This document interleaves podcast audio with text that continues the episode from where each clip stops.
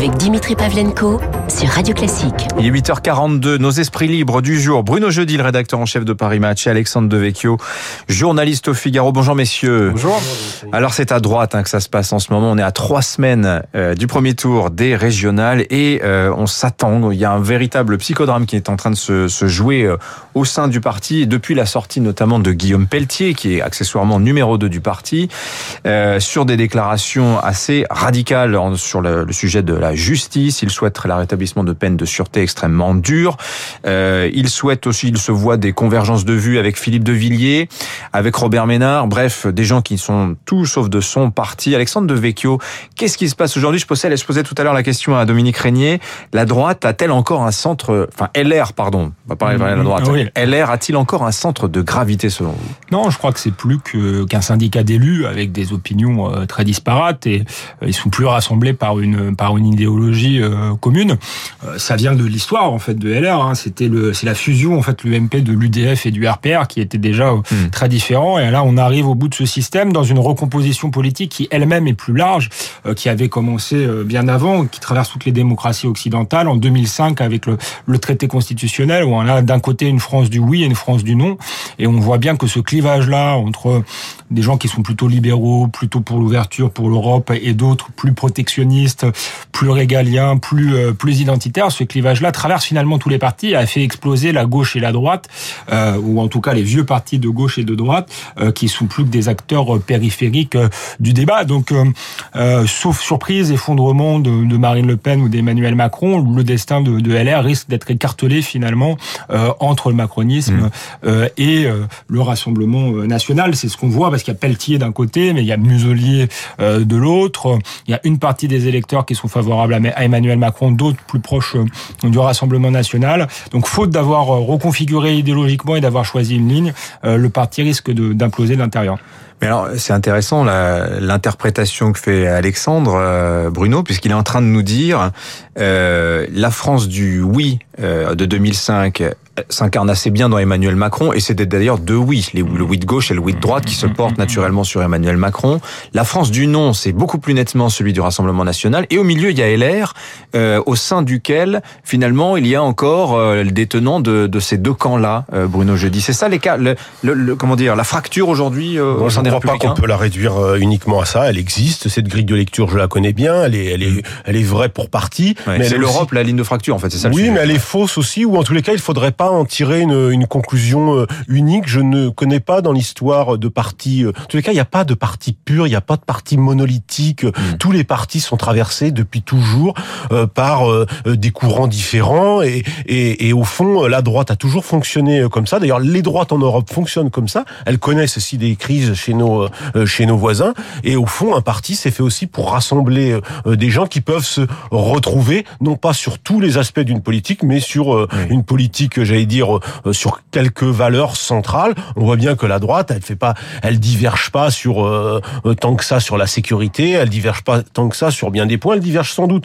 sur, Sur l'Europe. Ça, je suis d'accord avec euh, avec Alexandre. Et sur l'économie, encore que la ligne Pelletier, elle est très minoritaire sur l'économie dans le parti. Parce que les, les, quelques âneries que raconte Pelletier, euh, franchement, Ouais. elles sont pas partagées par euh, bon nombre des cadres, euh, des cadres du mouvement. Attention, ne faisons pas de Guillaume euh, euh, Pelletier euh, le centre du parti. Moi, je crois justement Non, mais moi, que je la crois crise, phénomène. Je crois, je, je crois que la crise, elle Bruno. vient beaucoup du fait que Guillaume Pelletier, qui s'est hissé au rang de numéro 2 du parti, doit, devrait euh, essayer d'en trouver le point d'équilibre. Or là, il essaie de le déporter d'un côté, et c'est ce qui crée cette, euh, cette crise interne. Mais quand même, alors, au-delà de l'importance de Guillaume Pelletier en soi, moi, ce, qui, me- ce qui me frappe, c'est c'est le phénomène qu'il y a autour de ce qu'il dit. Et ce type, il vient de la droite populaire, c'était la droite pop euh, d'il y a quelques années, Il y a même du Front ancien National, du, ancien du, du Front National, effectivement.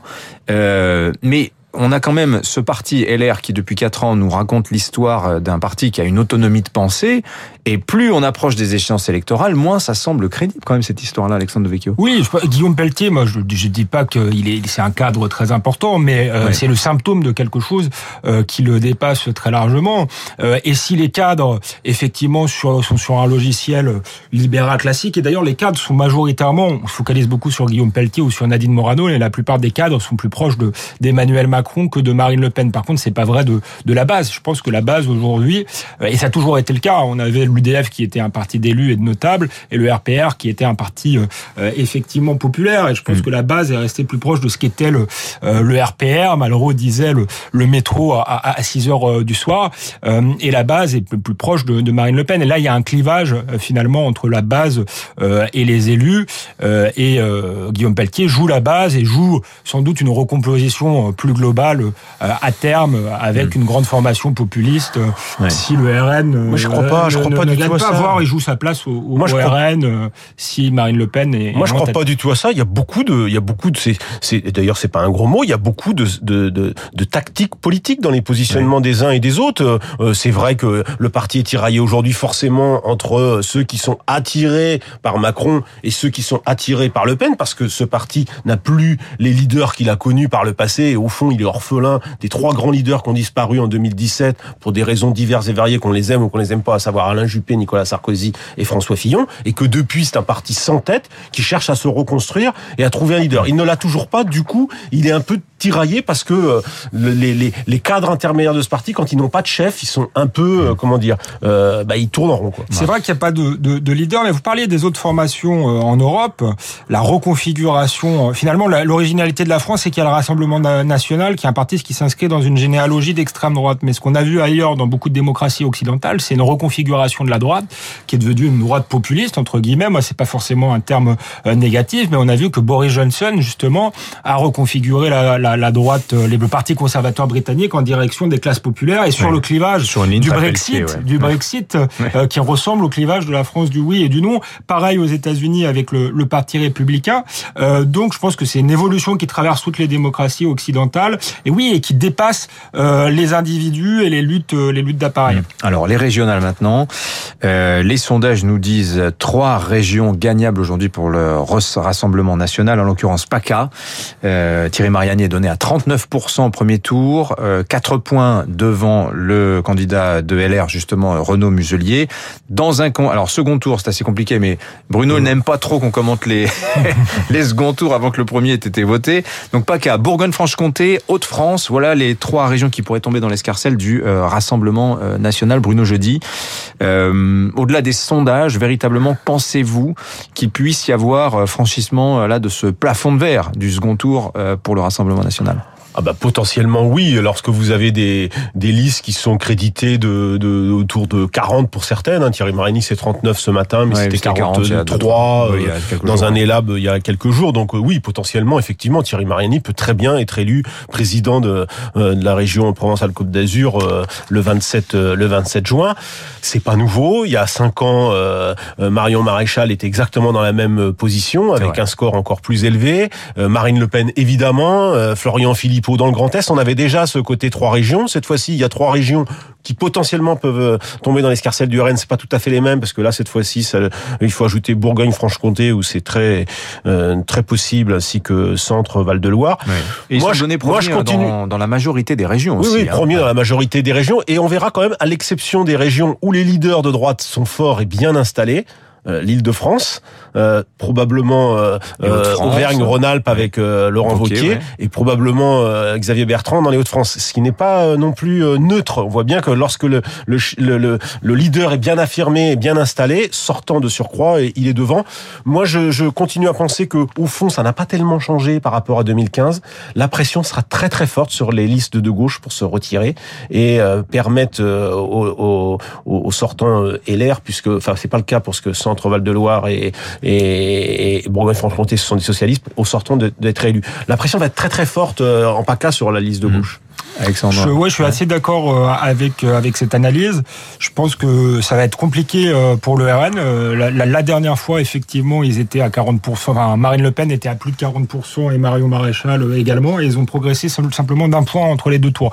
Donc, euh, les régions ne sont pas gagnées pour eux. Par contre, s'ils en gagnent ne serait-ce qu'une, à mon avis, le, le visage de la présidentielle est transformé. S'il y a une victoire du RN, il y aura une dynamique et sans doute un second tour Marine Le Pen, euh, Emmanuel Macron. S'affirmera vraiment comme le, la chef de l'opposition capable de briser le, le plafond de verre.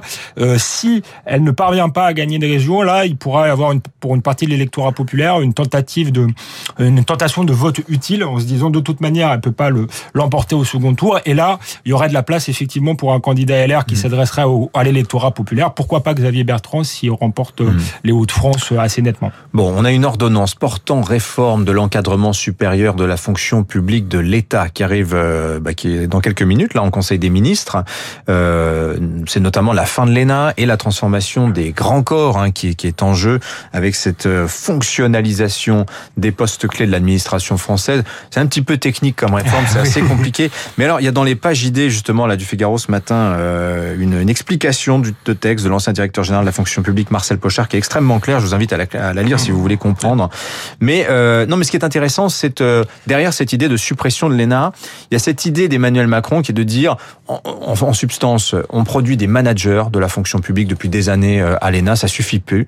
Il faut des gens qui aient une hauteur de vue, qui aient de la culture, qui soient capables de parler avec un chercheur, quel que soit le domaine, dans les domaines de la littérature. Bref, qu'on retrouve cette idée de grands serviteurs de l'État, des gens très cultivés. Je trouve ça assez louable en fait comme intention portée par le chef de l'État.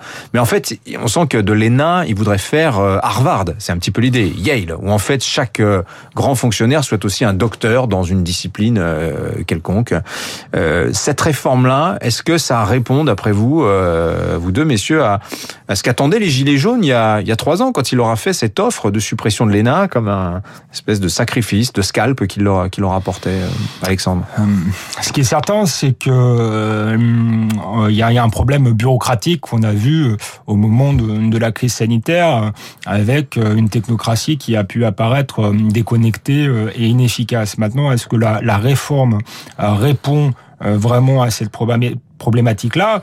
Vous avez parlé d'intention louable. Moi, je suis assez d'accord qu'il faut sans doute moins de technocrates, des gens qui connaissent mieux le terrain. Mais est-ce que la réforme va permettre ça ou au contraire euh, renforcer euh, les conflits d'intérêts euh, avec le privé, renforcer également une culture managériale? Parce que je crois qu'on en est arrivé là aussi, puisqu'on a abandonné la culture des serviteurs de l'État pour finalement faire de l'État une sorte d'entreprise. Et Emmanuel Macron et aussi dans cette euh, culture-là. Donc moi, je suis assez réservé sur le sens, temps, là, sur, sur le sens profond euh, de cette réforme. Moi, j'ai bien peur qu'ils veuillent inculquer en toujours plus euh, la culture managériale de l'entreprise à l'État, ce qui, à mon avis, n'a pas été efficace euh, ces dernières années. C'est toute l'ambiguïté euh, d'Emmanuel Macron qui est un peu le, guépard. Il faut que tout change pour que ne, rien ne change. Et, voilà, il est, il est le produit lui-même de, de, de, cette espèce de technocratie euh, managériale. Donc moi, j'ai des doutes sur euh, voilà sa volonté de, de changer cela. Après, il faudrait le faire, mais je sais pas si c'est avec cette réforme-là qu'on le fera. Alors là, c'est toutes les, les critiques formulées notamment par les préfets hein, qui sont mm. vent debout contre la, la suppression du corps préfectorale que vous venez de nous, nous, raconter, euh, Alexandre. Bruno, cette vision de la réforme Moi, ce que je regrette, c'est qu'elle ne soit pas intervenue plus tôt. Je pense que nous, nous ne verrons pas, euh, nous ne saurons pas si c'est, ce sera positif ou pas. Avant des années. Voilà, avant des années. Et je trouve que, voilà, il a, il a sans doute, de toute façon, globalement, Emmanuel Macron a raté son début de mandat. Il s'est focalisé sur des réformes qui servaient pas à grand chose. Euh, tout le monde a oublié la, la, la, la son, son refait, son, sa réforme de moralisation de la vie politique. Enfin, tout le monde a oublié ce début de mandat qui était un peu, voilà, raté, mais il n'est pas le seul. Les débuts de quinquennat ont été ratés euh, sur les trois derniers. Et c'est dommage qu'il n'ait pas fait ça plus tôt. Moi, je trouve que les intentions sont louables, qu'ils veulent mettre un peu de, de, de, de, de je veux dire, de, de, culture managériale dans la, dans la haute fonction publique. Tant mieux, parce que justement, elle a pas beaucoup, elle a pas très bien fonctionné, euh, notamment mhm. celle de la fonction, la, la, la, haute fonction publique sanitaire. Donc, euh, allons-y. Euh, peut-être que ce sera plus, plus efficace. Il y a un point où je, je rejoins Alexandre, c'est que de toute façon, elle est pléthorique. Elle a montré son manque d'agilité, et, et ça, si ça peut changer, tant mieux. Mais nous ne le verrons que dans quelques années, Dimitri. Merci à tous les deux. Bruno Jeudi, le rédacteur en chef de Paris Match, et Alexandre Devecchio du Figaro. Merci à tous les deux. Bonne journée. 8h56. Dans un instant, dans quelques minutes, Franck Ferrand arrive. Une histoire sous le bras.